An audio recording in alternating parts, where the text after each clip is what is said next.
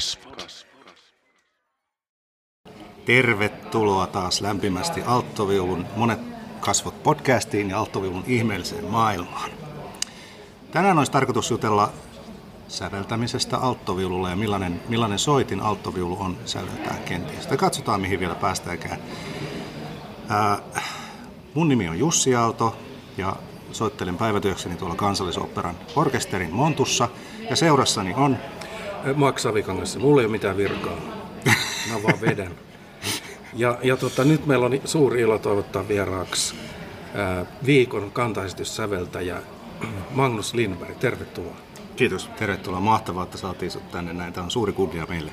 Ja ensi, ensimmäinen kerta, kun meillä on kanta, kantaesityssäveltäjä tässä jo 24 jaksoa käsittävässä podcast-sarjassamme. Ja me oltiin äsken kuuntelemassa toista harjoitusta, eikö niin? Kyllä. Ja seurattiin sitä solistin ja orkesterin ja kapellimestarin ja säveltäjän välistä työskentelyä, niin haluatko nyt kertoa, minkälaiset sun, sun tota, vaikutelmat on tämän toisen harjoituksen jälkeen? Sä vähän tuossa jo puhuitkin, että se saattaa olla aika kaoottista no, nopea briefi vaan, siis me istutaan täällä musiikkitalon kahvilassa ja siis Radion sinfoniorkesteri kantaa esittää Magnuksen alttoviulukonserton alttoviululle ja orkesterille. Ja tämä tapahtuu, me ollaan tässä nyt tiistaina, niin huomenna keskiviikkona 28. päivä ja sitten torstaina on toinen esitys. Kyllä, ja solistana on Lawrence Powell. Power. Lawrence Power. Eli Lauri Voima. Lauri Voima, Voima Lauri.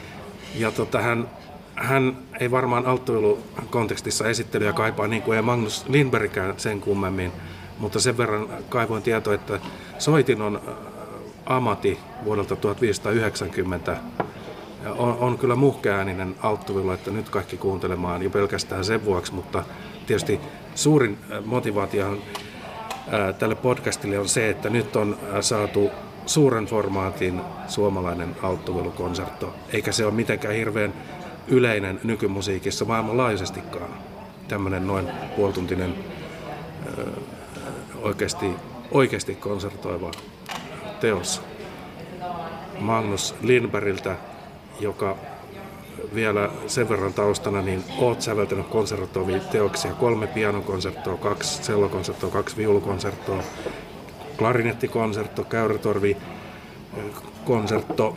Ei vielä käyrätorvi, mutta... mutta joku semmoinen käyrätorville ja solistille niin, oli. on olemassa teos, kyllä. Joo, kyllä, esittämä. kyllä. Ja jotain aikaisempiakin vielä, joita ei nimitetä konsertoiksi, mutta niin kuin jonkunlainen duo konsertante biisi oli 90-luvun alusta ja näin, että sulla on pitkä kokemus tämmöisen musiikkilajin säveltämisestä. Niin, nyt kun sä oot kuullut, kuullut harjoituksiin, niin mitkä on vaikutelmat, ensivaikutelmat teoksesta kuulokuvallisesti? No se on aina aika stressaava ja sitten samalla kiehtova prosessi, koska tämmöisen teoksen säveltämiseen käyttää, ainakin tässä tapauksessa, olen käyttänyt siihen reilusti yli vuoden, ja sitä rauhassa tekee ja miettii ja, ja hakee ratkaisuja ja etsii materiaalia ja etsii, etsii omaa suhdettaan siihen kyseiseen solistiseen instrumenttiin. Ja sitten kun prosessi on valmis, tulee se pelottava hiljaisuus ennen myrskyä, sitä on semmoisessa myrs- myrskyn silmässä ja pari-kolme kuukautta siitä, että teos on valmistunut kantaesitykseen saakka. On hiljaisuus ja sitten tosiaan nyt on tiistai, eilen ollaan ensimmäistä kertaa orkesterin kanssa salissa tätä tehty ja sitä yrittää epätoivoisesti heti kaivaa esille kaikki ne asiat, mitkä mahdollisesti vielä on muutettavissa ja korjattavissa. Kauheasti ei pysty tämmöisillä aikataululla enää musiikkia lisäämään, mutta pois pystyy ottamaan asioita. Ja vanha, hieno Gustav Mahlerin äh, toteama säveltäjä kapellimestarin kokemuksen perusteella oleva lause oli, että ottaa pois pystyy aina, ja se on helppoa, että jos on jotain jaksoja teoksessa, jotka, jotka balanssi ei ollutkaan se, mitä oli ajatellut, niin voi muuttaa dynamiikkoja, mutta voi myös ottaa jotain kaksennuksia pois, etc. Mm. Niin mä olen kyllä vuosien varrella, vuosikymmenien varrella päätynyt semmoiseen metodiin, että, että mä vielä näin loppusuoralla teen aika paljon muutoksia. Ja se on tavallaan kiva, mm. semmoinen, semmoinen viritetään, mitä, viilataan, mitä pystytään. Mutta kyllä tässä on sillä tavalla luotettavin mielen liikkeellä, että Lawrence Power on fantastinen soittaja. RSO Radion sinfoniorkesterin kanssa on tehnyt todella paljon työtä vuosikymmenien aikana. Olen Nicholas Colonin kanssa, radion orkesterin ylikapellimestarin kanssa ollut kunnia ja ilo tehdä tässä, tässä viimeiset vuodet yllättävänkin paljon yhteistyötä, niin on semmoinen olo, että tässä on tiimi, jonka kanssa tehdään tätä hienosäätyä ja, mm. ja, ja pystytään, pystytään ruuvaamaan kasaan. Ja, ja jo tänään on ihan eri tunnelma mulla päässä kuin, kuin eilen. Tämä on myös semmoinen tiettyjä asioita, ehkä vähän hätääntyneesti ajattelee, että pitää heti sanoa. Mm. Hyvät muusikot, itse, kun ne kuulee toisen tai kolmannen kerran, kun soitetaan jotain, niin, niin ymmärtää asioita ja fiksaa asioita. Niin, niin, mutta kiehtovia prosesseja nämä on. on että kyllä, mm. se, kyllä, se, kyllä se kantaa esitys, sinä Max tiedät säveltäjänä sen, se, se, se kuulla itse kantaesitys, se on jotenkin semmoinen, että kyllä siinä on pallo hukassa. niin. Muistaakseni Kai, Jouni Kaipainenkin sanoi aikana, että ensimmäinen harjoitus on aina enemmän tai vähemmän sekaisin. Se on kauhea ja se on sillä tavoin, varsinkin nuorelle säveltäjälle on hyvä muistuttaa, että riippumatta orkesterista ei, ei, ei, ei mikään orkesteri ensimmäisessä harjoituksessa toteuta kaikkia niitä dynamiikkoja ja, ja löydä sitä omaa soittamisen niin kuin, paikkaa, varsinkin kun on uusi kappale kyseessä. Mm keskitytään siihen, että, että pysytään mukana ja soitetaan sen myötä aika pokofortteja koko, mm. koko matkan verran. Et säveltäjän, mä oon sanonut monasti sävellyksen opiskelijoille ja muuta, ensimmäisenä päivänä ei kannata orkesterin eteen mennä tuhlaamaan aikaa puhumalla liikaa dynamiikoista. Kannattaa tehdä merkintöjä, mutta Joo. niitä ei kannata lähteä sinne muuttamaan. Usein toisena päivänä ne on itse fiksannut todella paljon niistä. Että, että sekin on semmoinen prosessi, joka täytyy luottaa. Täytyy luottaa. Tämmöinen orkesteri kuin RSO, niin se kehitys on eksponentiaalista. Aikaakaan ei tosin ole paljon, että huomenna kenraali. Kyllä. Se on kaksi harjoitusta. Se on. Et on, on sitten säveltiä, jotka orkesterin edessä intoutuu puhumaan liikaa. Ja se on totta kai kiinnostavaa. Ja jos aikaa on, totta kai muusikoille on, on an, se on, se, se on antoisaa kuulla, mitä joku säveltäjä on ajatellut ja muuta, mm. mutta se ei välttämättä siinä hetkessä mm. auta ja se aika, kun on kortilla, niin, niin pitää olla varovainen. Meillä on, meillä on surullisia, surullisen kuuluisia esimerkkejä sävelteistä, jotka puhuivat liikaa. Tässä ehkä uskaltaa sanoa nimeen ääneen Ligeti, Giorgio Ligeti, unkarilainen fantastinen säveltäjä, mm. tuli kuuluisaksi vanhoina vuosina varsinkin siitä, että hän, hän melkein sabotoi harjoituksiaan puhumalla liikaa siellä. Ja ihmiset haluaa soittaa, he hmm. löytävät itse sen, mitä hän, hän niin. siellä turhaan. Kyllä. Ne soittajat tuntee parhaiten tuon salin ja sopeutuu myöskin sen solististakin huomassa. Hän koko ajan niin skannaali tavallaan sitä tuota musiikkitalon konserttisalia, että miten se soi ja ja, ja niin kuin miten kannattaisi mikäkin kohta soittaa. Ja, ja mm. silleen, että se kehitys on varmaan nopeita ja orkesteri, niin kuin sanoit, rupeaa uskon näin hengittää paremmin ää, vielä tässä Ennen... Kyllä, kyllä se on, se on, se on hämmästyttävä se prosessi, kun se tapahtuu niin nopeasti. Näin, niin. näin operamuusikkona meidän rytmihän on sellainen, että soitetaan vähän, harjoitellaan, katsotaan vähän mitä siellä on, ja sitten tulee seuraava harjoitus seuraavana päivänä, ja sitten ehkä mm. näyttämöharjoitusta ja mennään sitä ohjausta läpi ja koko ajan saa niin kuin, tavallaan soittaa ja sitten se tapahtuu viikon, kahden, kolmen ää, sisällä se sykli. Totta niin. kai biisit on laajoja, mutta se on niin kuin hämmentävää, että kolmessa päivässä rykästään tällainen konserttiohjelma Brahms, tässäkin tapauksessa Brahmsin neljä sinfonia Cecilia Damströmin, onko kantaistus? Ice, ei ole kantaistus. Okei, okay, mutta Damströmin Ice, joka tapauksessa ja sitten tällainen, tällainen uusi teos. Siellä on hauska seurata, kun Cecilia Damström ja Magnus Lindberg kuuntelivat toistensa teoksia partituurin äärestä. Kaksi suomalaista säveltäjää eri sukupolvea. Kyllä. Se oli hienoa. Hieno konsertti, saukutan.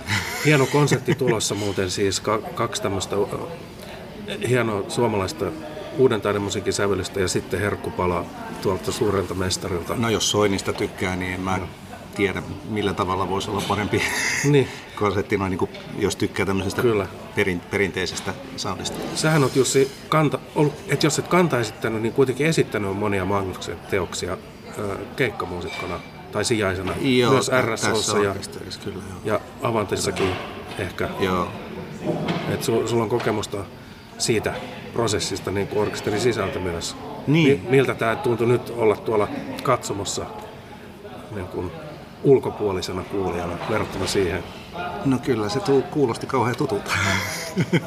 si, siinä mielessä, niin kun, jos, jos mä ajattelen sitä alttoviulu-stemmaa ja mitä niin kun, millaisia, niin kun, en tiedä haasteita, mutta että mi, millaisia aitoja pitää ylittää saadakseen soitettua ne niin kuin, mm. niin kuin säveltäjä on kirjoittanut. Niin. Siinä kyllä solo-osuudessa koko otelauta on käytössä, kaikki mm. soittotavat on käytössä, että se on oikeasti konser- konsertoiva ja virtuosinen niin kuin aivan aito konserton osuus. Näin voi sanoa harjoituksen perusteella kyllä ja vähän sivusta partituuria kulkuileena. Joo, ja siis mä en ole siinä mielessä ollenkaan yllättynyt, jos vielä palaa tuohon orkesteristemmaan, koska nekin on monesti, että jos, jos saa sanoa näin, niin, niin sun stemmat on semmoisia niin soittajan stemmoja, että niitä voi soittaa ulos ja on rytmeä, on haastetta, on, on skaalaa, on, on, on, tota, on C-kieltä, on A-kieltä ja on kaikenlaista. Että ne on aika kiva soittaa minusta ja semmoista hyvin soivaa. Hmm. Että Todellakin. Välillä on tullut semmoisia stemmoja vastaan, että hyvä, että jos siihen lyö pianostemman taakse, niin siinä on alttoviulusonaatti välillä. Ja joku toinen soiti voisi sanoa ihan samaa. Että, että siinä mielessä oli kiva kuulla, että miten tämä sitten toimii konsertossa, soolokonsertossa, että mitä kaikkea sinne sitten vielä tulee lisää. Ja tulihan sinne. Mm. että tämä kyllä esittelee tämä biisi ihan kaiken, mitä alttoviululla voi tehdä. Mm, niin, Vai ei sitä palamaan sytytetä kuitenkaan onneksi tuskin kukaan haluaisi sitä nähdä, eikä hajoteta mitään. mitään tota, eli tämmöisiä niin destruktiivisia lainattuja soittotekniikoita ei, ei onneksi nähdä. Ei, mutta oli joitain siis tällaisia oli miele- mielenkiintoisia. Oli näitä tremolojuttuja ja sitten oli, sit mä tunnistin sen äm, yksi tämmöinen sointu, sointupaikka, missä välillä oli näitä flasoletteja ja oli normaalia ääniä. Kyllä mun siellä... mielestä konserttoon tänä päivänä, ja puhun itseni puolesta, hmm. täytyy olla semmoinen virtuosinen lähestymistapa, että hmm. silloin kun meikäläinen on aloittanut säveltämisen 70-luvulla, niin oli vielä monelle säveltäjälle se melkeinpä poliittinen asetelma ongelmallinen. Tämmöinen yksilö versus yhteisö mm. asetelma koettiin vähän hankalana sen myötä monet hienot teokset, nyt en puhu teoksien laadusta, mutta monet hienot konserton nimellä kulkevat teokset olivat sellaisia antikonserttoja. Hmm. Mentiin tavallaan siitä soitinta vastaan ja tavallaan mentiin myös sitä vastaan, että se soitin on, on enemmän esillä kuin, kuin, kuin se orkesteri. Ja, ja hyvä niin, se on ollut yksi aikakausi, mutta tänä päivänä mun mielestä kyllä sen solistin tai solistien pitää saada tilaa ja se, pitää, se musiikki pitää tulla sitä kautta. Se on selvää, että ei tässä myöskään halua sirkustemppuja tehdä. Mm. Eli tota, jos, jos se on pelkkää jongleeraamista, niin, niin se menee sitten omalla tavallaan vähän hankalaksi. Mm. Mm. Eli semmoinen, mm. semmoinen balanssi löytää niin, että se toivon mukaan se virtuosinen maailma tulee sieltä musiikin tarpeista, substanssista, mm. mutta että se antaa tilaa sille antaa tilaa sille solistille. Vanhan koulun virtuosikappaleet, joissa sitten ehkä se niin kuin musiikillinen substanssi saattaa olla aika köykästä, niin eihän niitä hirveän montaa kertaa välttämättä jaksa kuunnella. Et tässä kyllä nyt ensikuulemalta se kaikki nousi siitä niin kuin sävelkielestä, mitä, mitä solistikin soittaa. Että semmoista mm. niin kuin, tavallaan ylimääräistä niin kuin, tilutusta ei, en niin kuin huomannut. No kiva, jos, kiva joskus, se, se on tärkeä, se on tärkeä Joo. aspekti mun mielestä. Kyllä, kyllä.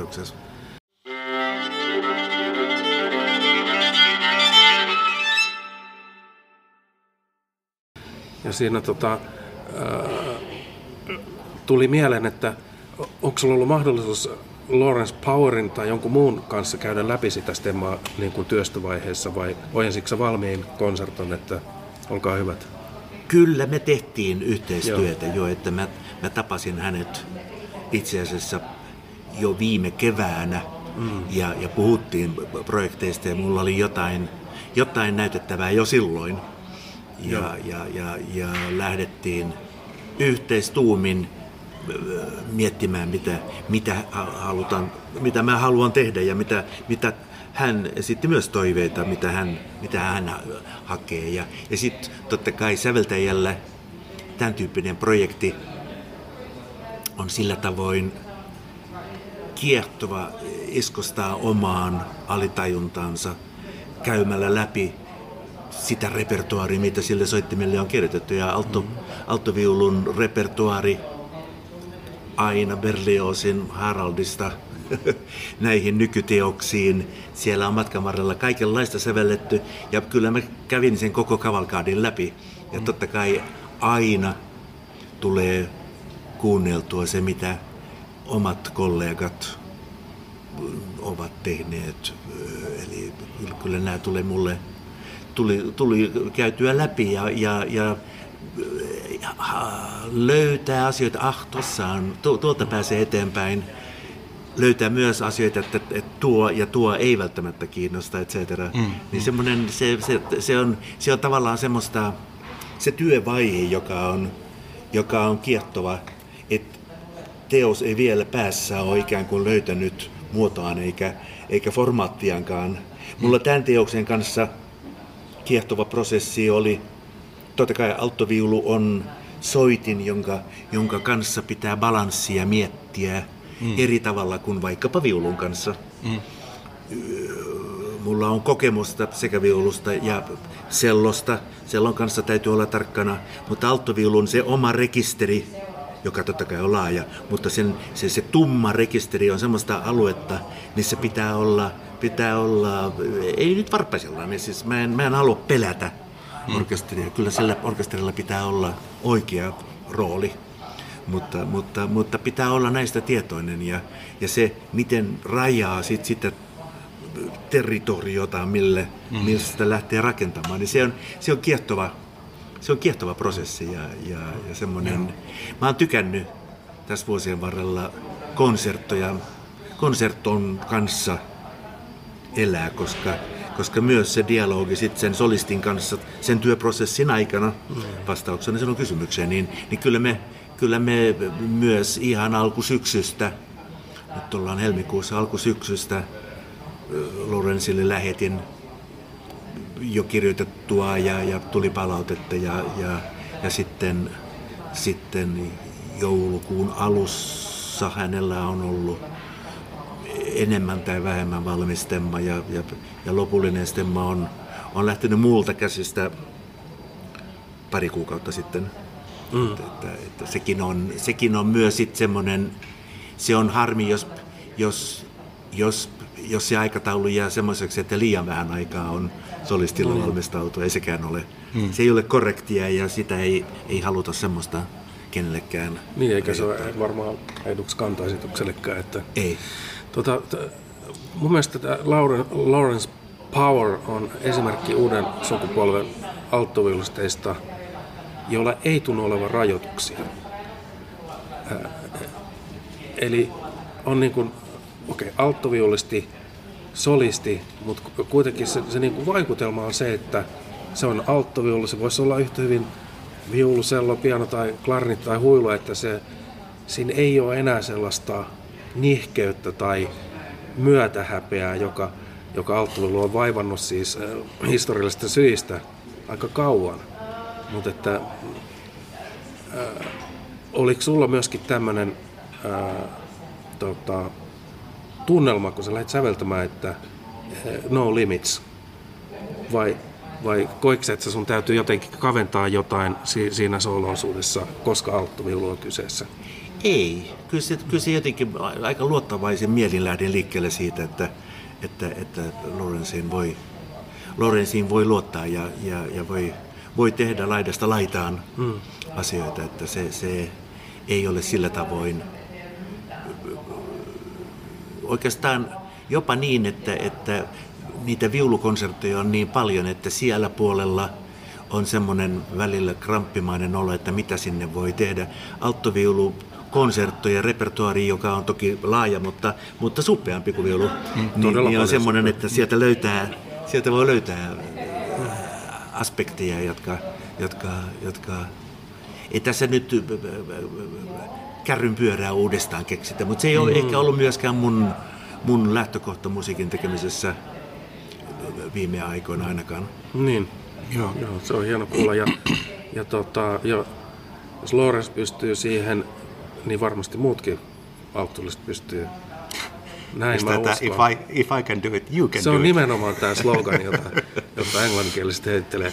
Ja, ja tota, täm, mun mielestä tämmöistä teosta tarvitaan ja, ja mä näen sen kuin laajemmasta perspektiivistä osana alttovuolun nousua tasavertaiseksi soittimeksi, mm. myöskin soolosoittimena muiden soittimien rinnalle. Ja myöskin niin kuin imakotasolla ja se, se niin kuin monien eri tekijöiden tulosta soitti, soitin rakennuksesta parempaan koulutukseen ja parempaan, parempiin sävellyksiin. Joo. Et, et voidaan nykyään tehdä tällainen ison formaatin äh, konsertto alttoviululle ja, ja, ja pääkalupaikalle. Se on musta komeita. Ja mä uskon, että tämä teos tulee auttamaan aika paljon alttoilun asemaa Suomessa ja varmaan kansainvälisestikin. Joo, tuostahan on, tuli mieleen, kun justiin tutkaili tota York Bowenin sonaatin syntyhistoriaa ja tämä oli ilmeisesti sävelletty siis Lionel Terttikselle, joka on 1900-luvun alusta meidän näitä alttoviulun jättiläisiä niin sanotusti. Alttoviulun pioneereja. Alttoviulun pioneereja niin, niin pieni tota, mies, iso altto. Kyllä, kyllä. Pieni mies, iso ääni. Niin Terttisä nimenomaan oli Bowenille sanonut, että ei sitten mitään sellaista niin kuin, niin kuin ei tasotusta. Että mm. sitä pitää kohdalla sitä soitinta sitten, niin kuin, että se olisi niin kuin tyyli. Ei armoa. Ei armoa. Mm. Ja armoa, eilen oli justiinsa Powerin mestarikurssi tuolla Akatemialla. Sielläkin soitettiin Bowenin sonaattia ja siitä on muuten Hanna Hohdin ja Anna Kuvajan hieno levy ilmestynyt, missä on Bowenin ja Clarken sonatit, niin siitä kuulee, että armoa ei, ei annettu. Ei sitä kyllä tänä päivänä korkeimmalla tasolla enää pyydetäkään. Että, että ei, on, en usko on, näin. Enemmänkin ei. toivota, että tulisi justiin täysipainosta. Kyllä, kyllä. Ja näin ilmeisesti Laures Powerkin pyysi, että anna palaa vaan. Kyllä, kyllä, kyllä, kyllä.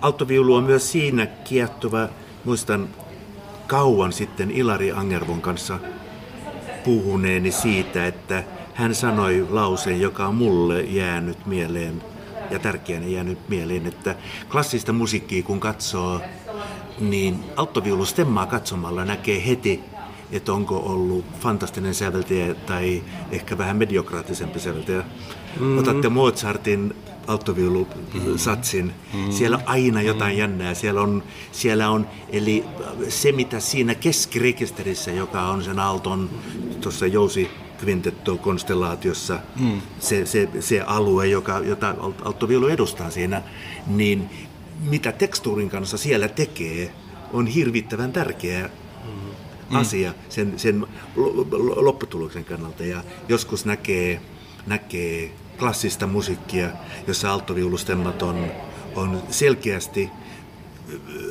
siellä vähän täyttämässä vaan Ja se, se, se, se, mm. se, se, on, se on semmoinen valheen paljastin, hyvä soitin siinä.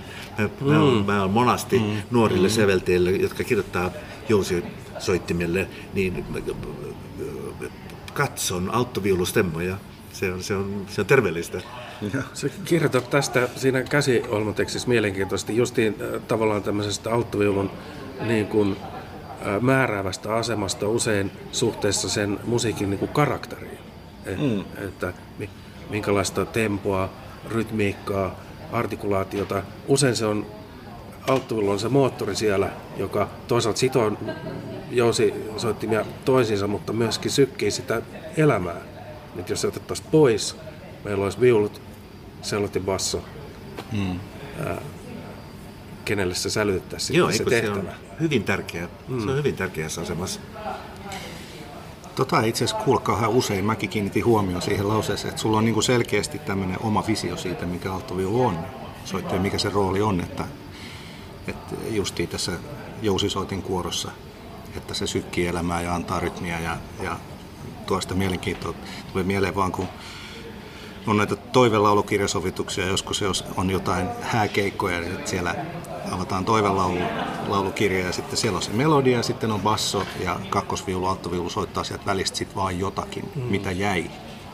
Ja monet Pitkiä mediokraattiset ääniä. säveltäjät tekevät silleen tänäkin päivänä, että no ei ehkä tänä päivänä, mutta joskus on ainakin tehnyt, että, että sitten ottaa melodia ja basso ja harmonia ja, ja sitten loput äänet työnnetään sitten vaan jollekin niin, tapahtuuko väliäänissä mitään mielenkiintoista vai ei? Si- Tässä konsertossa niin. muuten tapahtuu väliäänissä mielenkiintoista todella paljon kuulemme perusteella, että, että, että, että siinä on paljon niin soivaa, sointia, sointumateriaalia, mutta sen sisällä on liikettä. Siellä on myös hauska hetki, missä niin kuin alttosektio ja solisti, heillä on niin kuin tämmöinen oma hetkensä se on hirveän, mä tykkään siitä, että, että, että orkesterista sen solistin lähikollegat mm.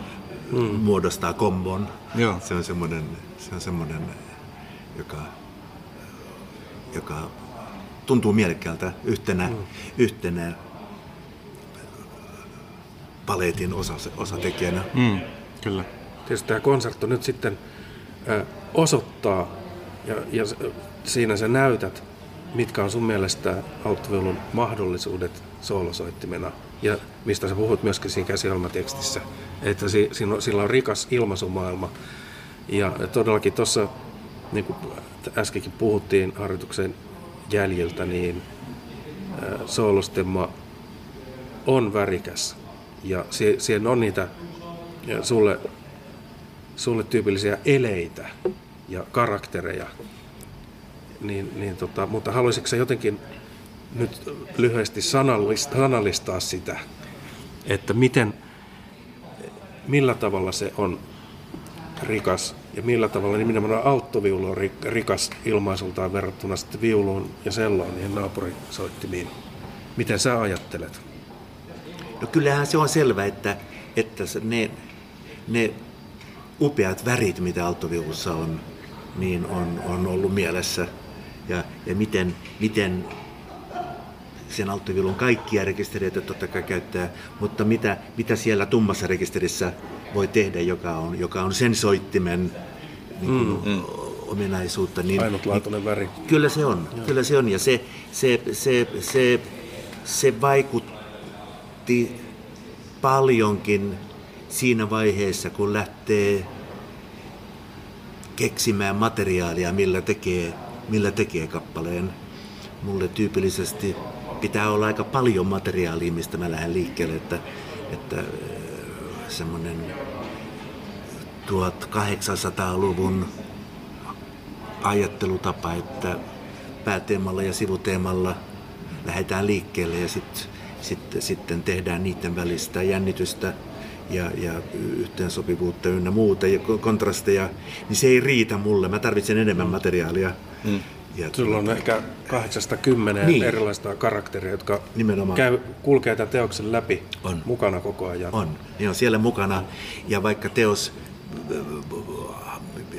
jäsentyy eri osiin, niin, niin tässä kappaleessa mä nyt meen ilman paussia niiden osien välillä, se, koska se, se, se sama materiaali kulkee, kulkee mukana alusta loppuun. Ja se on, mm. se on semmoinen kaleidoskooppimainen tapa tehdä suurmuotoa, mistä mä oon itse tykännyt. Ja, mm. ja, ja, ja se, se, kun nämä useat materiaalit t- tulee uudestaan takaisin, niin toivon mukaan niiden suhde toisiinsa ja niiden suhde siihen kokonaisdramaturgiaan jaksaa kantaa ja, ja tulee, tulee jännitteitä. Että kyllä semmoinen siellä, siellä syvällä pohjalla on jotain tämmöisestä klassisesta sonattimuodon ajattelusta. Mm. Tästä sonattimuoto lyhy, lyhyimmässä mahdollisessa versiossaan analysoituna on luoda jännite pää- ja sivuteeman välillä ja sillä muodolla tos, osoittaa, että, että ne kuuluvat yhteen. Niin. Hmm. Että se, kaksi, kaksi ei yhteen kuuluvaa asiaa kuuluu yhteen ja siitä syntyneen tämmöistä, tämä kuulostaa ehkä enemmän tätä ydinfysiikan niin joo, mutta to, toki to, tämä kappale nyt ensikuolemalta on hämäävä, koska se, siinä se jatkuvuus, ää, ominaisuus on niin todella vahva. Ja sitten siihen samaan aikaan on leivottu näitä vastakkaisia karaktereja. Kuitenkin se on todella jatkuvaa musiikkia. Mm. Niin se, se, se on taidokasta. No, se ei ole, sit, sitä ei ole niin kuin vaan ää, tota, leikkailemaan tekniikalla niin kuin kyhätty. Niin nythän sitä ei soitettu ne, tuossa... Se niin elää, elää niiden välillä sillä tavalla niin luontevasti, että sitä ei välttämättä hoksaakaan niin. aina. Aha, nyt me ollaankin täällä. Niin. Nyt me ollaan takaisin täällä. Ja harmoniat kulkee siinä mukana. Siinä Siellä ei kuulla jopa, sukua... jopa tota lyydistä asteikkoa lopulla. Joo. Lopussa. Ah, tota, Huikeeta. Mä bongasin yhden duurisoinnunkin jopa. Kyllä, joo, en mä pelkää mitään enää. joo, har, har, harvemmin kuitenkaan yhtä duurisointua. Että siellä on aika usein aika monta duurisointua sitten päällekkäin niin, niin. limittäin. kyllä, kyllä. Alttoviulun monet kasvot. Mutta jotenkin, jotenkin tuli Mut oli niitäkin tosiaan... hetkiä. Oli, oli. Ja kaikki siis, ilman, että se niin kuin yhtään tuntuu miltään leikkaa liimaa hommalta, niin se, se niin kuin jotenkin, ja nythän tuossa harjoituksessa käytiin niin kuin sieltä täältä paikkoja ja ei menty järjestyksessä näin, mutta, mutta se tuntuu semmoiselta matkalta.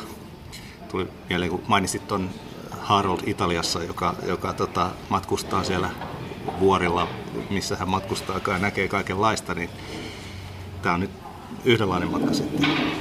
Kyllä se on mulle aina ollut niin suurmuodon semmoinen jonkinnäköinen toive, ja mitä on yrittänyt etsiä, että, että se olisi sillä tavoin matka, että tunne alussa on erilainen kuin lopussa. Niin. Että jotain on tapahtunut. Kyllä, kyllä. Jotain on tapahtunut siinä, että se, sehän on se... Totta kai jotain. Nimenomaan. Täällä kävi, Fanikin kävi tota, kommentoimassa. Niin, ole hyvä, jatkuu. Että, että vaikka musiikki, vaikka tarina ei välttämättä kerrota, niin, niin kyllä mm. mun mielestä musiikin, mulle ainakin henkilökohtaisesti, musiikilla on tämmöinen luontaisesti aika voimakas narratiivinen mm. Niin taso, eli asiat, mm. asiat melkeinpä tarkoittaa jotain. Eihän, ei musiikki sillä tavoin ole kieli kuin puhuttu kieli, mm. että, että, että erilainen se merkkijärjestelmä toki on, mutta, mutta siinä on lainalaisuuksia, joita säveltäjä kyllä joutuu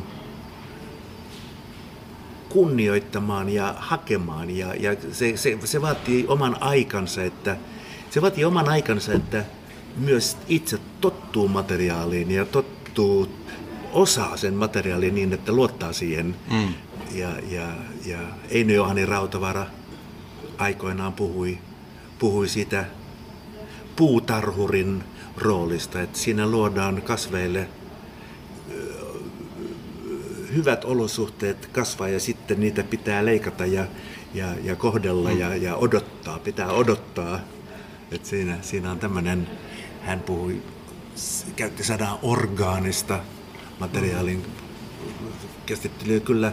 Sä kyllä olet hänen sävellysoppilaansa aluksi. Olen Sit- ollut. Sitten siirryit Kyllä, Paavo Heiniselle kyllä. Sibeliusakatemiassa. Joo, olen siitä ollut hyvin tyyty... Olen ollut tyytyväinen siitä, että mä pystyin molempien kanssa opiskelemaan, että, että se oli, se oli tuota, Ainakin näennäisesti aika vastakkaiset niin kuin säveltäjälaadut. hyvinkin, hyvinkin, hyvinkin erilaiset, että jos, jos tänään olisi voinut pää, muuttaa jotain omasta nuoruudestaan, niin, niin mä ehkä olisin tehnyt ne eri järjestyksessä. Ensiksi, mm-hmm. ensiksi Paavo Heinisen oppilaana ja sitten Rautavaaran oppilaana. Eka Mä tekniikka ja sitten oma ääni. Niin. Tai jotain. se meni, se meni eh, ehkä, ehkä oli, oli ainakin vähän noin akatemiatasolla se oli ehkä vähän ongelmallista pyytää siirtymistä professorilta ei professorisäveltäjälle, mutta mm. mä, mä ehdottomasti halusin sen, sen halusin ehdottomasti sen Paavo Heinisen metodin käydä läpi ja, ja, ja, ja, ja, ja kokea. Ja kyllä se, se, mitä Eino Juhani silloin sanoi, niin paljon myöhemmin on huomannut sen tärkeyden ja hän, hän, hän oli kokenut säveltäjä, joka, joka kyllä näki, näki paljon asioita siinä, mitä, Niin. miten nuoret säveltäjät Varmasti. tekevät. Ehkä, ehkä silloinkin kuitenkin lopulta ajateltiin, että ää, op, se opettajat on opiskelijaa varten eikä päinvastoin. kyllä. Joo. Ja, ja jännällä tavalla, nyt kun tuli Eino-Jani Rautavarasta puhetta, niin tässä kappaleessa voisi melkein kuulla jotain kaikuja hänen musiikistaan vaikka. Siis mulle tuli ihan sama mieleen. Se Mitä, mitä sä tämmöiseen heittoon siellä- sanot, Magnus, siellä on. säveltäjänä? Otatko, Se- otatko nokkiisi? En ota nokkiin tänä päivänä enää. Siis se on tota, mä oon aika pitkään jo säveltänyt ja tuota, semmonen, semmonen ikään kuin pitkä prosessi, jota sitten vaan joutuu tavallaan niin kuin hyväksymään, on se, että, että mä oon rehellisesti yrittänyt saada nämä myös tonaalisen harmonian elementit mukaan muun sävelkieleen. Mm. Ei niin, että se olisi postmodernistista päälle liimaamista, mm. että ne on siellä efekteinä, vaan että ne olisivat osa sitä, sitä ajattelutapaa. Koska siihen on monta syytä, miksi, miksi jotenkin tuntui vuosien varrella hassulta, että ei niitä saisi omassa sävelkielessään käyttää. Yksi tärkeä piirre on totta kai se, että meidän kaikki orkesterin soittimet on enemmän tai vähemmän luotu tonaalisen musiikin aikakaudella. Mm. Niiden, niiden, niiden manuaalit, niiden tabulatuuri, kaikki se maailma on, on tonaaliseen musiikkiin ikään kuin optimoitu. Mm. No se on, siitä päästään eteenpäin ja soittimia tänä, voi, tänä päivänä voi käyttää niin, että, että, että pystyy välttämään sen täysin, joka on kiehtovaa. Ja mä pidän mm. oikeasti semmoisesta musiikista, missä, missä jos, jos se tulee musiikin tarpeesta, niin tehdään, tehdään jotain, jossa ei oteta tätä tonaalista maailmaa ollenkaan huomioon. Se on hyvä, mutta siihen pitää olla äh, aika hyvä työpakki, että se, että se tuottaa se tuottaa, se tuottaa mielekästä musiikkia. Mm. Toinen piirre, joka näissä tonaalisissa asioissa on ihan faktaa, on se, että tietyt intervallit soi tietyllä tavalla ja oktaavi kaksinus, joka oli ehdottomasti kielletty silloin, kun meikäläinen pyrki Sibelius-akatemiaan, mm. niin oktaavi kaksinus nyt vaan soi hyvin, siis se, se tuo lisää ääntä tilaan. Mm. Ja jos kolmisointuja käyttää, kolmisointu, joka on oktaavin, kvintin, terssin maailmasta lähtöisin, ne soi hyvin. Mm.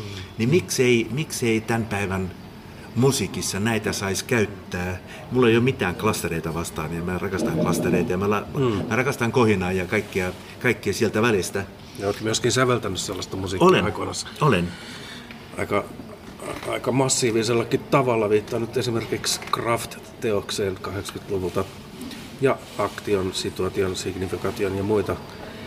Et, näähän niin kuin musiikkitieteilijät varmaan paremmin osaa sanoa, mutta näähän kiertää.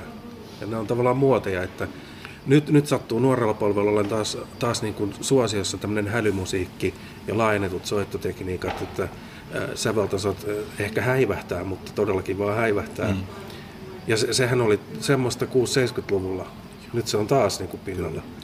Ja sitten taas, taas tota, varmaan heiluri heilahtaa toiseen suuntaan jossain vaiheessa.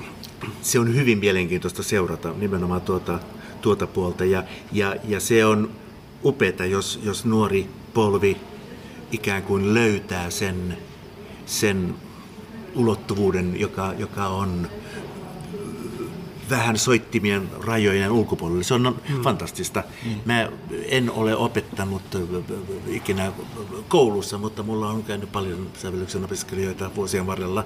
Ja suvisoitokurssi. Kyllä, kyllä. Ja muitakin kursseja olen tehnyt. Ja, tuota, ja semmoinen, mitä mä en estetiikkaan ota kantaa, koska se on jokaisen oma päätös, mitä, minkälaista musiikkia haluaa tehdä. Se, mm. mihin mä kyllä sormeni laitan nuoteissa, on joskus, kun nuori säveltäjä on keksinyt jonkun uuden notaation jollekin asioille. Mä sanon, että hei, että katso nyt Lacheman ja siellä on aika hyvät notaatiot näille, että, mm, että, mm, että sitä kärrypyörää ei keksitä ihan noin, vaan että jos muuttaa notaatiota, kun niille jo on olemassa, niin, niin se on hyvin kiehtovaa, mitä, mitä, mitä kaikkea voi tehdä. Ja, mm. ja 70-luvulla, 60-luvulla jossain vaiheessa monet säveltäjät ajatteli, että elektronisilla soittimilla ja tietokoneilla voidaan korvata tulevaisuuden musiikki. Eihän siinä niin ole käynyt. Kyllä nämä klass, akustiset soittimet on, on, ne on suositumpia kuin ikinä. Popin puolella pikkasen tuppaa jo niin olleen käyneen. Mutta taidemusiikkipuolella ei niinkään. Ei, ja, ja, ja mulla ei ole niitä mitään vastaan. Siis on hienoa, mm. jos käytetään elektroniikkaa. Mm. Olethan sä itsekin sitä käyttänyt kyllä, paljon. Kyllä, kyllä, Sy- kyllä. Synat on ollut orkesterisoittimena. Tässä tosin ei ole enää, enää synaa. Kaikki on ihan, ihan noita perinteisiä sinfoniorkesterin soittimia. Tuplapuut, kaksi trumpettia, jousisto. Siinä se. Kyllä. Aika hienoa. Notaatiosta vielä, niin mä, mä kuuntelin eilen Nuotin kanssa toisen viulukonserton ja kolmannen pianokonserton. Ja, ja nyt kun seurasin sivusta teidän keskustelua harjoituksen jälkeen, siinä oli kapellimestari ja solisti ja ääni, ääni tuot, äänitetuottaja Seppo Siiralla, niin, niin se, tämä partituuri näyttää samanlaiselta, että hyvin itse asiassa perinkiteisillä keinoilla, ekonomisella tavalla se saattaa aikaan tavattoman värikästä musiikkia. No kiva, jos se, jos se välittyy siitä, koska, koska tosiaan näitä extended technique asioita mä omalla tavallani sinne otan mukaan kyllä, mutta se ei ole niin kuin mulla lähtökohtana. Niin. Tässähän mm. solistilla on näitä, missä, missä värejä, värejä tehdään. Joo, C-kielestä puheelle. Siellä mennään, me naureskeltiin katsomassa Jussin kanssa, siellä mennään aivan otelaudan jos on joku tekemään jotain trilliä. Joku, joku näin sen kohdan nuotista ja te puhuittekin siitä vähän, että miten hän siinä teki. Ja, ja tota, solisti taisi sanoa, että aluksi mulla oli, että ei tämä onnistu, mutta onnistuhan se. Joo, se on kiva. Se on hauskan kuulonen kohta kyllä kieltämättä. Ja ei, ei kovin montaa teosta tule mieleen, jossa mennään C-kielellä ihan sit sinne tota, niin sanotusti ikuisen lumen ja jään alueelle. Hauskaa. se on kiva. Se on, mutta tämmöisiä Tämä on kyllä hieno hetki. Mm. Hieno hetki tota, olla, olla todistamassa tämän konserton kantaesitystä ja jutella sun kanssa siitä. Kiitos teille myös. Tämä on suuri ilo ja kunnia saada, saada olla tässä, tässä mukana. Kiitos.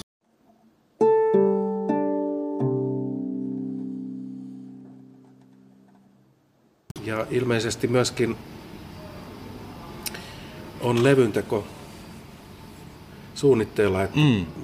kahden esityksen jälkeen perjantaina sitten äänitätte pohjat ja sitten paikkoja noista live Kyllä, kyllä Ondin, Ondin levymerkille on tarkoitus Joo, saada, saada tähän. Kadenssista vielä haluaisin kysyä. Tuossa sivu, sivusta kuuntelin, niin, niin ilmeisesti sä oot kirjoittanut, on parikin kadenssia vai, vai onko useampiakin, ja sä oot kirjoittanut ne ulos, mutta sitten sä annat myös solistille mahdollisuuden keksiä itse. Onko näin? Mä olen kirjoittanut varmuuden, että mä halusin kirjoittaa ihan kunnon ison kadenssin itse, mutta mä sanoin Lorenzille, että tota, jos hän haluaa tehdä itse, niin, niin totta kai mun mm. musiikissa saa tehdä. Ja jos hän haluaa jonkun hybridin näiden kahden välillä, niin, niin kaikki mm. käy. Tästähän on se ensimmäinen viulukonsertto, jonka mä kirjoitin Liisa Batjashvilille, niin siihen mä halusin kirjoitetun kadenssin, joka, joka päätyi mm. sitten ihan painettuun nuottiin. Sitten Pekka Kuusisto rupesi vuosien varrella sitä konserttoa esittämään aika usein ja jossain vaiheessa tuli kysyneeksi multa, että tota, miten sen kadenssin suhteen, että saisiko hän tehdä omaa siihen. Mä sanoin, että kaikki mokommin, että se, mm. se, se, se, sopii mulle, se sopii mulle oikein hyvin, että se, se, se on, mä oon, mä oon sinne niin paljon kirjoittanut siitä, mitä minä vaatimattomasti viulusta ymmärrän ja, ja, ja pystyn hahmottamaan, että Pekalla, jolla on, on valtava arsenaali kaikenlaista mm. työkalupakissaan ja, ja ne kadenssit, mitä hän on nyt vuosien varrella tehnyt, on ollut aivan älyttömän mielenkiintoisia ja, ja kun mä kuulen uuden esityksen Pekan soittamana, niin siellä, mä en malta odottaa sitä kadenssia, mitä hän, mitä hän nyt sitten taas keksii. Niin, niin. Et se on osa tätä maailmaa, se on kiehtovaa. Siinähän teoksessa on samantyyppinen orkestraatio suurin piirtein. Se oli juu, se oli tuota 2006 Mostly Mozart-niminen amerikkalainen festivaali New Yorkissa. Louis Langre, kapellimestari, he halusivat tilata teoksen. Ja se oli myös ensimmäistä kertaa, kun se festivaali soitti elävän säveltäjän musiikkia. Hmm. Ja he tilasivat multa, lähesty mua kysymykselle, että voisinko tehdä jonkin, minkä tahansa, ei, ollut, ei, ei puhuttu joulukonsertosta, vaan, vaan voisinko mä säveltää jotain heille, jolla on joku yhteys Mozartiin. Ja mulla oli semmoinen vähän paniikki siinä, että, että, että mihin Mozart mua tarvitsee, ei se, ei, ei se mua mihinkään tarvitse. Ja, ja silti mulla oli semmoinen olo, että no, mutta kyllä tämä nyt on, tämä on hieno, hieno festivaali ja, ja kyllä nyt mun täytyy jotain pystyä keksimään, jolla mä tajusin, että nyt tästä mä saan suhteen etäisen suhteen Mozartin musiikin tekemällä samalle kokoonpanolle, mille Mozartin viulukonsertot aikoinaan oli sävelletty. Ja nehän on hänen varhaistuotantoaan 2017-vuotiaana sävelletty. Että niissä on, niissä on jousiorkesteri plus hyvin kevyt puhallin. Itse asiassa ihan, ihan muutamissa niissä on vain kaksi oboja ja kaksi kornoa. Mm. Aikansa mukaisesti niin fagotit soitti usein sellobastostemmoja myös, ja. niin otin siihen kokoonpanoksi kaksi oboita, kaksi fagottia, kaksi kornoa ja jouset. Mm. Ja se oli tarpeeksi mulle saada kontaktia siihen Mozartin mm. tavallaan soundimaailmaan. Tämän kanssa kävi niin, että ei tässäkään lähtökohtana ollut rajoittaa orkesteria. Ja mä lähdin tekemään tätä alttoviulukonserttoa niin, että mulla oli iso arsenaali lyömäsoittimia, harput, celestat, systeemit mukana. Mä mm-hmm. jossain vaiheessa tajusin, että se materiaali, mitä mä olen keräämässä, ei tarvitse lyömäsoittimia. Jossain vaiheessa mulle itselleni hyvin tärkeä soitin orkesterissa on aina ollut timpani, patarummut. Mm. Aulis Sallinen sanoi aikoinaan meille opettajana, että klassisessa musiikissa on olemassa kahdenlaisia sointuja. Sointuja, jos on timpani ja sointuja, jossa ei ole timpani. Ja se, pitää, se pitää oikeastaan aika paikkansa. Timpani klassisessa sinfoniassa markkeeraa sen, sen tota C-duurin, jos on C-duurisinfonia. Se markkeeraa g dominantin. Vähän myöhemmin historiassa se rupesi markkeeramaan subdominantin f Ja sitten timpani on niin kotona, vie ulos dominantille, tuo keittiön puolelta takaisin subdominantilta. Eli timpani on semmoinen pitkälti klassisen musiikin orkesterisoundissa. Se on niin kuin semmoinen selkäranka. Joo. No se jäi pois. Tämä kappale ei sitä tarvinnut. Sitten tippui se harppu ja sitten tippui celesta. Et se, ne, ne ikään kuin luontevasti kuoriutui siitä pois. Se ei ollut, se ei ollut semmoinen äh, lähtökohtainen päätös. Ja, ja siinä vaiheessa se tuntui myös mielekkäältä, että se puhallin kombo, mikä mulla tässä on tupla, niin kuin totesit jo, tupla puhaltajat ja sitten siinä on tupla puupuhaltajat, sitten siinä on kaksi kornoa ja kaksi trumpettia. Mm. Tämmöinen pieni kombo, se, se tuntui mielekkäältä, että siellä ei edes ole vaihtopelejä. Et mä en käytä mm. pikkuloa, mä en käytä kontrafagottia, en bassoklarinettia. Mm. Nämä on tämmöisiä, nämä on tämmöisiä, nämä on tämmöisiä äh, päätöksiä, jotka kulki, kulki mukana siinä sen myötä, kun se, kun se materiaali rupesi hahmottua. Ja se on... Aivan. Mielenkiintoista. No, tarkoitan sitä, että siinä käsilmatekstissä sä puhut Mozart-orkesterista, Joo. niin mä oletin, että tässä on niin kuin alun perin ollut se. Se, se, se, se, se, se asettui. Okei. Okay. Joo. Joo. Se asettui. Joo, mullakin ajatus meni ens- ensin, että, että, jaha, että nyt on otettu pois soittimia, koska alttoviulukaan on aina nämä balanssijutut, niin et, että se olisi ollut niin kuin lähtökohta, mutta ilmeisesti ei. Ei että se on ollut, tullut ei ollut. Ja Kyllä, mä, kyllä mä aika rehellisesti Joo. uskallan väittää, että, että mä lähdin, lähdin isosta paletista ja sitten se, se, se, tavallaan se materiaali, mm. se materiaali saneli Joo. sen mihin, se, mihin se, meni, se meni. Että, Se on, kuten Joosisto on aika usein diviisi, niin kuin sulla on tapana kirjoittaa jopa neljän divisiä Mm. Kyllä, per, kyllä. per äh, joosisoitin stemma. kyllä. Tässäkin varmaan, tai mä en nyt näe partiturit, ainakin on kahteen paljon. jaettuna. On, joo, ja on, on neljä. On, on, No siellä, joo, on sen se siellä kuulee, että siitä isompi. tulee semmoinen Kyllä, kyllä. muhkeasti Kyllä. säteilevä. Ja tämä divisin kirjoittaminen on yksi, yksi syy, miksi se on niin kuin muusikolle eh, siellä stemmassa on mielenkiintoista, koska pitää ottaa vähän vastuuta siitä omasta, että pitää olla taimissa, että ei ole aina äänenjohtajan talu, talutushihnassa niin sanotusti, vaan nyt pitää eikä myöskin kun näitä divisioita on paljon, niin kapellimestari ei voi heilua siellä ja näyttää jokasta sisään, vaan pitää ottaa vähän itsensä niskasta kiinni. Ja Sehän on tuon klassisen orkesterin yksi niin kuin hienoja piirteitä on se, että, että jotkut soittimet on isompina sektiona siellä. Mm. Ja se, että jos, jos sinfoniaorkesterissa katsotaan jousisektiota, siellä on 16 tai 14 tai 12 ykkösviulua, niin jos siellä on 14 ykkösviulua, niin se, se on soitin, joka on yksiääninen tai 14 ääninen niin. tai, tai 14 kertaa neljä kieltä. 56 ääninen, Aivan. niin kuin rajuimmillaan. Niin, Nyt, taas, nyt, taas, nyt on kantaesityksessä on kuusi kontrabasso, kuusi selloa, kahdeksan alttoviulua, kymmenen kakkosviulua, 12 Kyllä. ykkösviulua muistaakseni. Oliko Joo. tämä sun, sun toiveesta vai orkesteriko päätti tämän määrän, Joosiston koon? Multa kysyttiin, multa kysyttiin, että miten halunnut, että, että maksimissaan oli Brahmsin kokoonpanon tarjottu, joka oli 14, 12, 10, 8, Mm, mm. Eli vielä kuusi, isompi. Kuusi. Mä ajattelin, että se, se, että, että tähän riitti vähemmän, mutta mä sain, mä pidin sen kuusi selloa, kuusi bassoa. Mm. Se klassinen olisi neljä bassoa. Niin, mutta joo. mun, mun musiikin harmonia äh, lähtee ajattelutavaltaan ainakin ei se nyt sata prosenttia aina ko- koko ajan niin ole, mutta mun, mun harmonian hahmottaminen lähtee bassosta ja, ja, ja, ja siellä korkealla oleva melodia on ehdottomasti harmonian sivutuote, ei lähtökohta. mm, mm, mm. Aivan. Ja, ja bassoa mä pidän mielellään, mielellään että mä olin, olin tyytyväinen siihen, että että tuohon saatiin nyt tämä jousivahvuus. Ja, ja tuo musiikkitalon äh, konserttisalia ei ole pelkästään kehuttu. Monet on kritisoinut sitä, että siellä ei ole sointikylpyä eikä oikein so, tahdo soida. Niin voi olla just tästä niin bassoboostista, joka nyt tässä kokoonpanossa on, niin ei kyllä tuntunut sil- siltä tuohon niin permanon keskivaiheelle, etteikö soisi.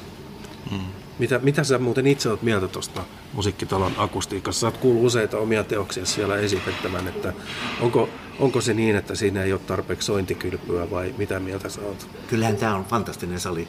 Kyllä tämä on fantastinen sali, että siis mä ymmärrän mitä sillä kritiikillä ikään kuin haetaan. Tässä ei ole sitä sointikylpyä, mitä on joissain noissa 1800-luvun saleista, jossa, jossa, jossa on semmoinen blendaus aku, akustiikka, jossa, jossa tulee jossa tulee sitten hankalaksi soittaa tietynlaista musiikkia. Mm. Tämähän, on, tämähän on moderni sali mm. sillä tavalla, että tämä on aika analyyttinen ja, ja, ja, ja, ja se, se, se, se tukee tiettyjä asioita modernilla tavalla. Mm. Mutta kyllä minä väitän, että hyvä soitin, niin kuin tämä sali on, mä kutsun näitä niin kuin soittimiksi, mm. niin sitä pitää oppia soittamaan. Mm. Sitä pitää oppia soittamaan. Ja, ja silloin kun meidän orkesterit aloitti tässä, niin ne oli ton Finlandian jälkeen ja muiden salien jälkeen niin kuin ihmeissään, että ne ei oikein tiennyt, mitä pitää tehdä. Mm. Tässä vuosien varrella nyt ollaan opittu soittamaan salissa. Että se, kyllä se sali, se, se sali vaatii sen ja, ja tiettyjä asioita pitää oppia korostamaan ja, ja tiettyjä asioita pitää oppia välttämään ynnä muuta. Eihän akustiikka ole mitään muuta kuin sopimus. Mm. Siis ehkä maailman niin kuin universaalilla tasolla hyvä akustiikka voidaan todeta, että kreikkalaiset amfiteatterit, niissä on hyvä akustiikka, koska ne suunniteltiin niin, että siellä kun joku puhuu, niin puheääni kuuluu ja ymmärretään. Mm. Niissä on oikeasti ollut akustiikalla tavallaan semmoinen, että huono tai hyvä akustiikka, mutta nämä, nämä musiikkisalit, sehän on tavallaan sopimusasia, mikä on hyvä ja mikä on huono. Mm. Toki me kaikki tiedämme, että jos on, jos on huono sali, oikein huono sali, niin, niin, niin se, se, silloin siellä on jotain, joka on mennyt pieleen. Mm. Mutta, mutta tuota, kyllä mun mielestä tämä sali on, on ihan ehdottoman hyvä ja, ja, ja, ja nautinto nykyään kuunnella musiikkia tässä, kun Varmasti, siellä pystyy niin. tekemään. Ja tässä pitää sitten, täällä ei saa niin kuin säästää fortissimoissa. Täällä pitää mm. soittaa, täällä pitää soittaa. Se on myös semmoinen, kun Eurooppaan tulee amerikkalaiset hyvät orkesterit, niin aina sanotaan, että jessus, kun niillä on niin paljon enemmän soundia. Niillä on enemmän soundia brassilla ja, ja, ja, ja niin poispäin, koska on totuttu soittamaan isoissa saleissa. Carnegissa on 3000 paikkaa ynnä muuta, niin tota siellä se projekti on siinä koulutuksessa ja, ja miten orkesterit soittaa yhdessä. Siinä, siinä, siinä priorisoidaan sellaisia asioita, että, että, että pitää, pitää mm. tuottaa vähän enemmän ääntä. Amerikka on myös meluisa yhteiskunta. Ihmiset Aivan. puhuu lujempaa kuin muualla. Mutta tuskin konserteissa sentään niin kuin Etelämaissa, että puhutaan puhutaan ja aplodeerataan spontaanisti. Ei se Jenkeissä varmaan Kyllä semmoista. se Onko? nyt välillä, okay. siis New Yorkin porukka on niin stressaantunutta, että, että, että kyllä se välillä on, välillä jää kaipaamaan Japania, missä hmm. se on hiiren hiljaa. Pyhättä. Fantastinen ja. se asialainen. Toi muuten, joo, anteeksi. Toi, toi muuten amerikkalainen sointihan heijastuu myöskin alttuilukulttuurissa. Selvästi niin kuin Jenkkien alttuilusoitto soiton yksi ihanteista on iso soundi. Mm, Sähän on, sulla on tämmöinen äh, Zebra trio ainakin ollut. Onko se vielä toiminnassa? Siis on Steven Dan, kyllä, kyllä. Su- suuri alttoviulisti. Kyllä, kyllä. Steven niin. Dan oli muuten justiin Suomessa. Oliko? Oli Lapin kamariorkesteri. Joo, joo. Ai joo. joo. Mutta te, Olen te, te olette esit, kantaisitte yhden, yhden sun sävellyksen tota, ja te olette konsertoinut... Tota, Mä olen kirjoittanut jonkun alttoviulu, alttoviulu Asekia Madre-niminen teos alttoviululla ja pianolla. Joka oli pakollinen muuten numero, tai siis Joo, ohjelmistossa alttoviulukilpailussa viime vuonna, jonka Jussi järjesti. Joo, meillä oli semmoinen... Taisi olla vain yksi soittaja soitti sen, mutta kuitenkin yksi oli valinnut. Oli niitä kilpailun voittaja sattui soittaa sen. Okay. kilpailun voittaja, sitten kolmanneksi tullut Joo. Ode, Ode soitti sen. Mä, mä kuuntelin sen teoksen muuten eilen kanssa. Ai jaha. Joo, oli, oli tämä se, käytiin, semifinaali se, oli sellainen, että et, no. et, tota, siellä oli kaikki, että piti olla suomalainen teos. Jostain syystä mun mielestä niitä soitetaan liian vähän, että kun on näin hmm. fantastisia teoksia kuin tämä Atseki ja Madre ja sitten, sitten siellä oli Esa Pekalta tämä pentatoninen etydi, Kyllä. mikä on kirjoitettu Lawrence Powerille. Tässä on hauskaa, yllätys, että yllätys. Power tykkää suomalaisista säveltäjistä, eikä syyttä tietenkään, mutta että, ja mun mielestä sillä on EPltä toinenkin kappale tilattuna. Kyllä. Sitten oli tämä Kalevi Ahon äh, solo 12 vai 13, mikä se nyt on, solo, mm-hmm. solosoittimelle, ja Bergmanin sonaatti loistavaa, oli. Tai loistavaa. onko se nyt sonaatti? Ei kun Nu. No, joo, joo, nyt, joo, joo, se, on, se on jostain joo 80-luvulta. Joo, hirveän Mulla on se nuotti. Ja... No eipä, eipä ole kyllä paljon pahemmin näkynyt eikä kuulunut Niin. sitä biisiä. Oon mä kuullut, mä oon kuullut Ilari Angerman sen esittävän kyllä. Joo. joskus aikoinaan, mutta Mutta anteeksi, mä Aika keskeytin, keskeytin sut. Ja ei siitä sen kummempaa, Steven mutta Dunnin että, kanssa on tehty paljon yhteistyötä. Mähän olen kirjoittanut myös Jousi Trion, kyllä, joo. jonka, jonka, jonka, jonka tämä nimenomainen Zebra, Zebra Triosi, jossa on siis Ernest Kovacek, Joo. Steven Dunn ja Anssi Karttunen, Joo. jonka, he, jonka he kantaisettivat. Niin se Sitten on, kappaleesta on ilmeisesti olemassa myöskin tämmöinen tuplatrio-versio. Onko se sun omasta kynästä vai? se, vai on, onko se joidenkin se, on, se on itse asiassa se on itse asiassa Anssi Karttusen käsialaa, Okei. mutta mun hyväksymä ja mä olin mukana sitten vähän putsaamassa sitä myös, mutta, mutta siitä on tehty. Siinä siitä on on tehty- pedaalia ajettu. Kyllä, kyllä. Se on, siitä, tuli, siitä tuli itse asiassa hyvinkin kiehtova, kun, kun ja tuli semmoinen olo, että jonain päivänä voisi jopa Jousi Sextettoa miettiä, koska se on, se on hieno, hieno kokoonpano. Mähän en ole vielä uskaltanut Jousi Kvartettoa kirjoittamaan. että mulla on Aivan. pianokvintetto, mulla on, mulla on klarinettikvintetto, mutta, mm. mutta kvartet, Jousi Kvartettoa mä en ole kirjoittanut vielä jostain syystä. Siihen, siihen, siihen ei ole mitään syytä. Mm, mm. Se on vaan... Se Ei on, tullut vastaan vielä. Joku pitäisi tilata.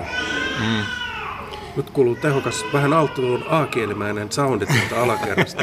Joku vauva haluaa maitoa. Siellä tulee, kyllä se siitä. sieltä tulee ihan sel, selvä äänimerkki siitä, että meidän pitää kohta ruveta lopettelemaan. Joo. Päästään. Tämä on joku, hauska, on, joku kuulostaa nälkäiseltä, joo. Joo, joo, kyllä, kyllä. hauska oli kuulla toisen vastaus tuohon kadenssihommaan ja, ja vähän arvasinkin, mä, mä kuuntelin aiemmin myöskin, tai katoin YouTubesta Pekka Kuusiston eh, esittämänä VDR Symfoniorkesteri. Tässä on eka viulukonsertto ja, ja sitten sähän oot itse myöskin ollut aktiivinen improvisaatiomuusikkona toimiyhteisössä ja ilmeisesti vähän tuon Steven Danikin kanssa vai Olimme tehneet jo. Ö, kyllä. Viime aikoinakin jonkunlaista On, on. improvisaation pohjautuvaa kyllä. showta olette vetänyt. Mä en tosin ole päässyt vielä kuulemaan, mutta onko teillä milloin tulossa semmoista?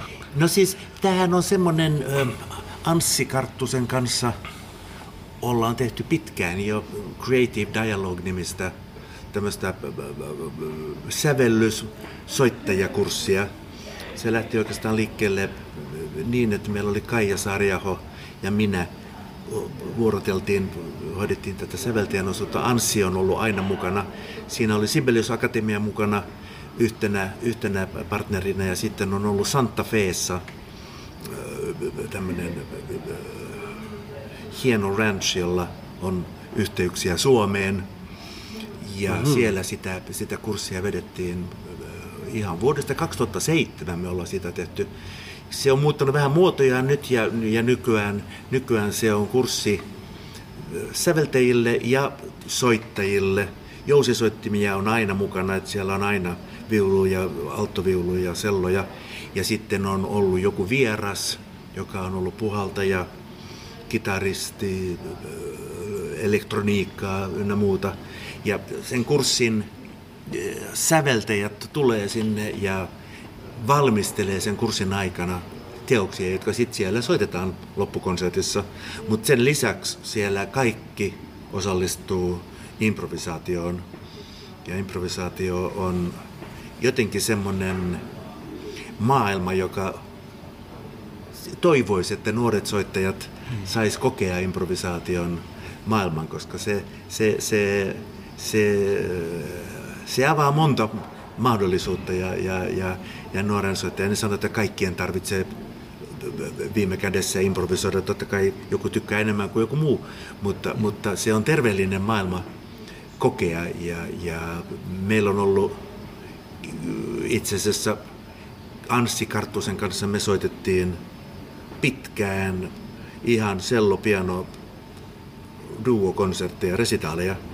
Ja meillä oli tapana, jos oli yleisöä, jos, jos ne nyt yhtään tykkäs, niin improvisoitiin sit ylimääräisiä.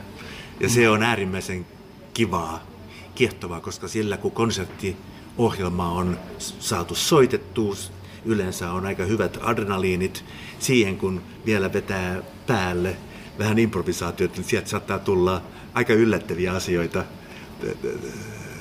keksittyä ja, ja uskaltaa, uskaltaa puuata. Mehän ollaan myös sitten tässä viime vuosina me tehtiin Anssin kanssa, meidän duo nimi oli Dos Coyotes, kaksi kojottia, mutta sitten meillä syntyi monestakin syystä, tuli mahdollisuus tehdä konsertteja ihan sataprosenttisen improvisoituja konsertteja kolmen kojotin voimin. Ja se meidän kolmas kojotti oli tämä aika eri maailmasta tullut, mutta, mutta äärimmäisen kiehtova ja edelleen hyvin aktiivinen muusikko John Paul Jones, joka on siis Led Zeppelinin basisti. Mm-hmm.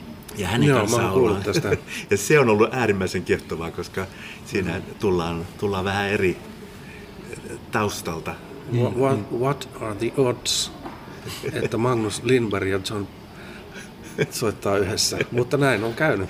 Se on ollut tosi kiehtova. Ja hänhän on, jo silloin kun Led Zeppelin perustettiin, niin Johnhan oli tuota, ammattimuusikko ihan BBCllä teki meidän Whalen studioissa 60-luvulla ammattimuusikkona töitä. Ja, ja sit ne, ne Zeppelinin albumit on hyvin pitkälti hänen arraamia ja rakentamia juttuja. Että hän, hän on ollut siinä hyvin aktiivinen. Hän on tänä päivänä edelleen hyvin aktiivinen säveltäjänä. Hän, hän säveltää ihan klassista nykymusiikkia. Hänellä on muun muassa koko illan opera Strindbergin aavesonaattiin Okei. rakennettu tuota, että, että, että Oletko kuullut tämän teoksen? olen kuullut MIDI, siitä ei ole vielä live-esitystä Joo. esitetty, että mä, mä tunnen sen musiikin ja se on, se on hyvinkin kiehtovaa ja, ja hän on, hän on upea, upea kiehtova säveltäjä muusikko ja totta kai sitten se, se, se tausta ja ne mielettömät vuodet, mitkä oli Led Zeppelin totta kai. Stadion bändi. Se oli, se oli kyllä siis se mitä he Maailman isoin rockbändi aikanaan. se oli. Joo, heillä oli silloin, kun ne niitä 70-luvun ihan alun USA-turneita tekivät, niin heillä oli oma Boeing 707. Siihen ei moni, moni pääse. Ei ole tullut nykymusiikkipiireissä vastaan. ei oikein. Avanti, Avanti tota, liikkuisi Boeingilla. Joo. Ne oli aikoja, mutta se oli totta kai siis se Led Zeppelin on rockin puolella se, mitä Beatles on niin kuin popin puolella ollut. Kyllä, kyllä. Tuosta tuli mieleen, mun vanha koulukaveri Telivuon Pekka oli silloin ja on edelleen aivan käsittämätön Led Zeppelin fani. Silloin kaikki viralliset ja bootlegit ja sieltä tulee lähes päivittäin joku Led Zeppelin tota, videopätkä tuonne Whatsappiin, jota mun velvollisuus on sitten katsoa ja tykätä tietysti. Mutta mun täytyykin nyt värvätä hänet tällä kon yhteydellä niin kuuntelemaan sun alttuilukonserttoa. että tiedätkö tätä? Ei varmasti ole tiennyt ja varmasti tulee, koska hän on semmoinen tavallaan ensyklopedisti, että yrittää kerätä kaiken mahdollisen aineiston, mitä Led Zeppeliniin Okei. liittyy, ja myöskin Frank Zappaan. Wow. Niin. Wow. Et katsotaan, jos mä sen Pekan paikalle, mutta ainakin me saadaan monia alttivuollisarjan jäseniä paikalle. Meillä on ollut tämmöinen vapaalippudiili Kiva. kympin lipulla. Loistavaa. Ja nyt jos me saadaan tämä ulos ennen konserttia, niin tulkaa nyt hyvät ihmiset kuuntelemaan konserttia. Uuden suomalaisen alttoviulukonserton kantaesitys on aina juhlahetki. Tai oli se sitten alttoviulu tai mikä tahansa muukaan instrumentti. Niin Silloin ollaan mun mielestä niin kuin asian ytimessä. Loistavaa. Kiitoksia. Kyllä. Kaikkea hyvää huomiselle kantaesitykselle ja siitä tulee varmasti valtaisa menestys. Ja mahtavaa, että löysit kalenterista aikaa tulla meidän vieraaksi ja kaikkea hyvää tulevaisuuteen. Kiitos, että sain olla mukana. Kiitos kun tulit. Kiitos Max. Kiitos Jussi. Ja kiitos Magnus. Kiitos, Kiitos meidän kuulijoille. Ensi kerralla jatkuu. Hei hei.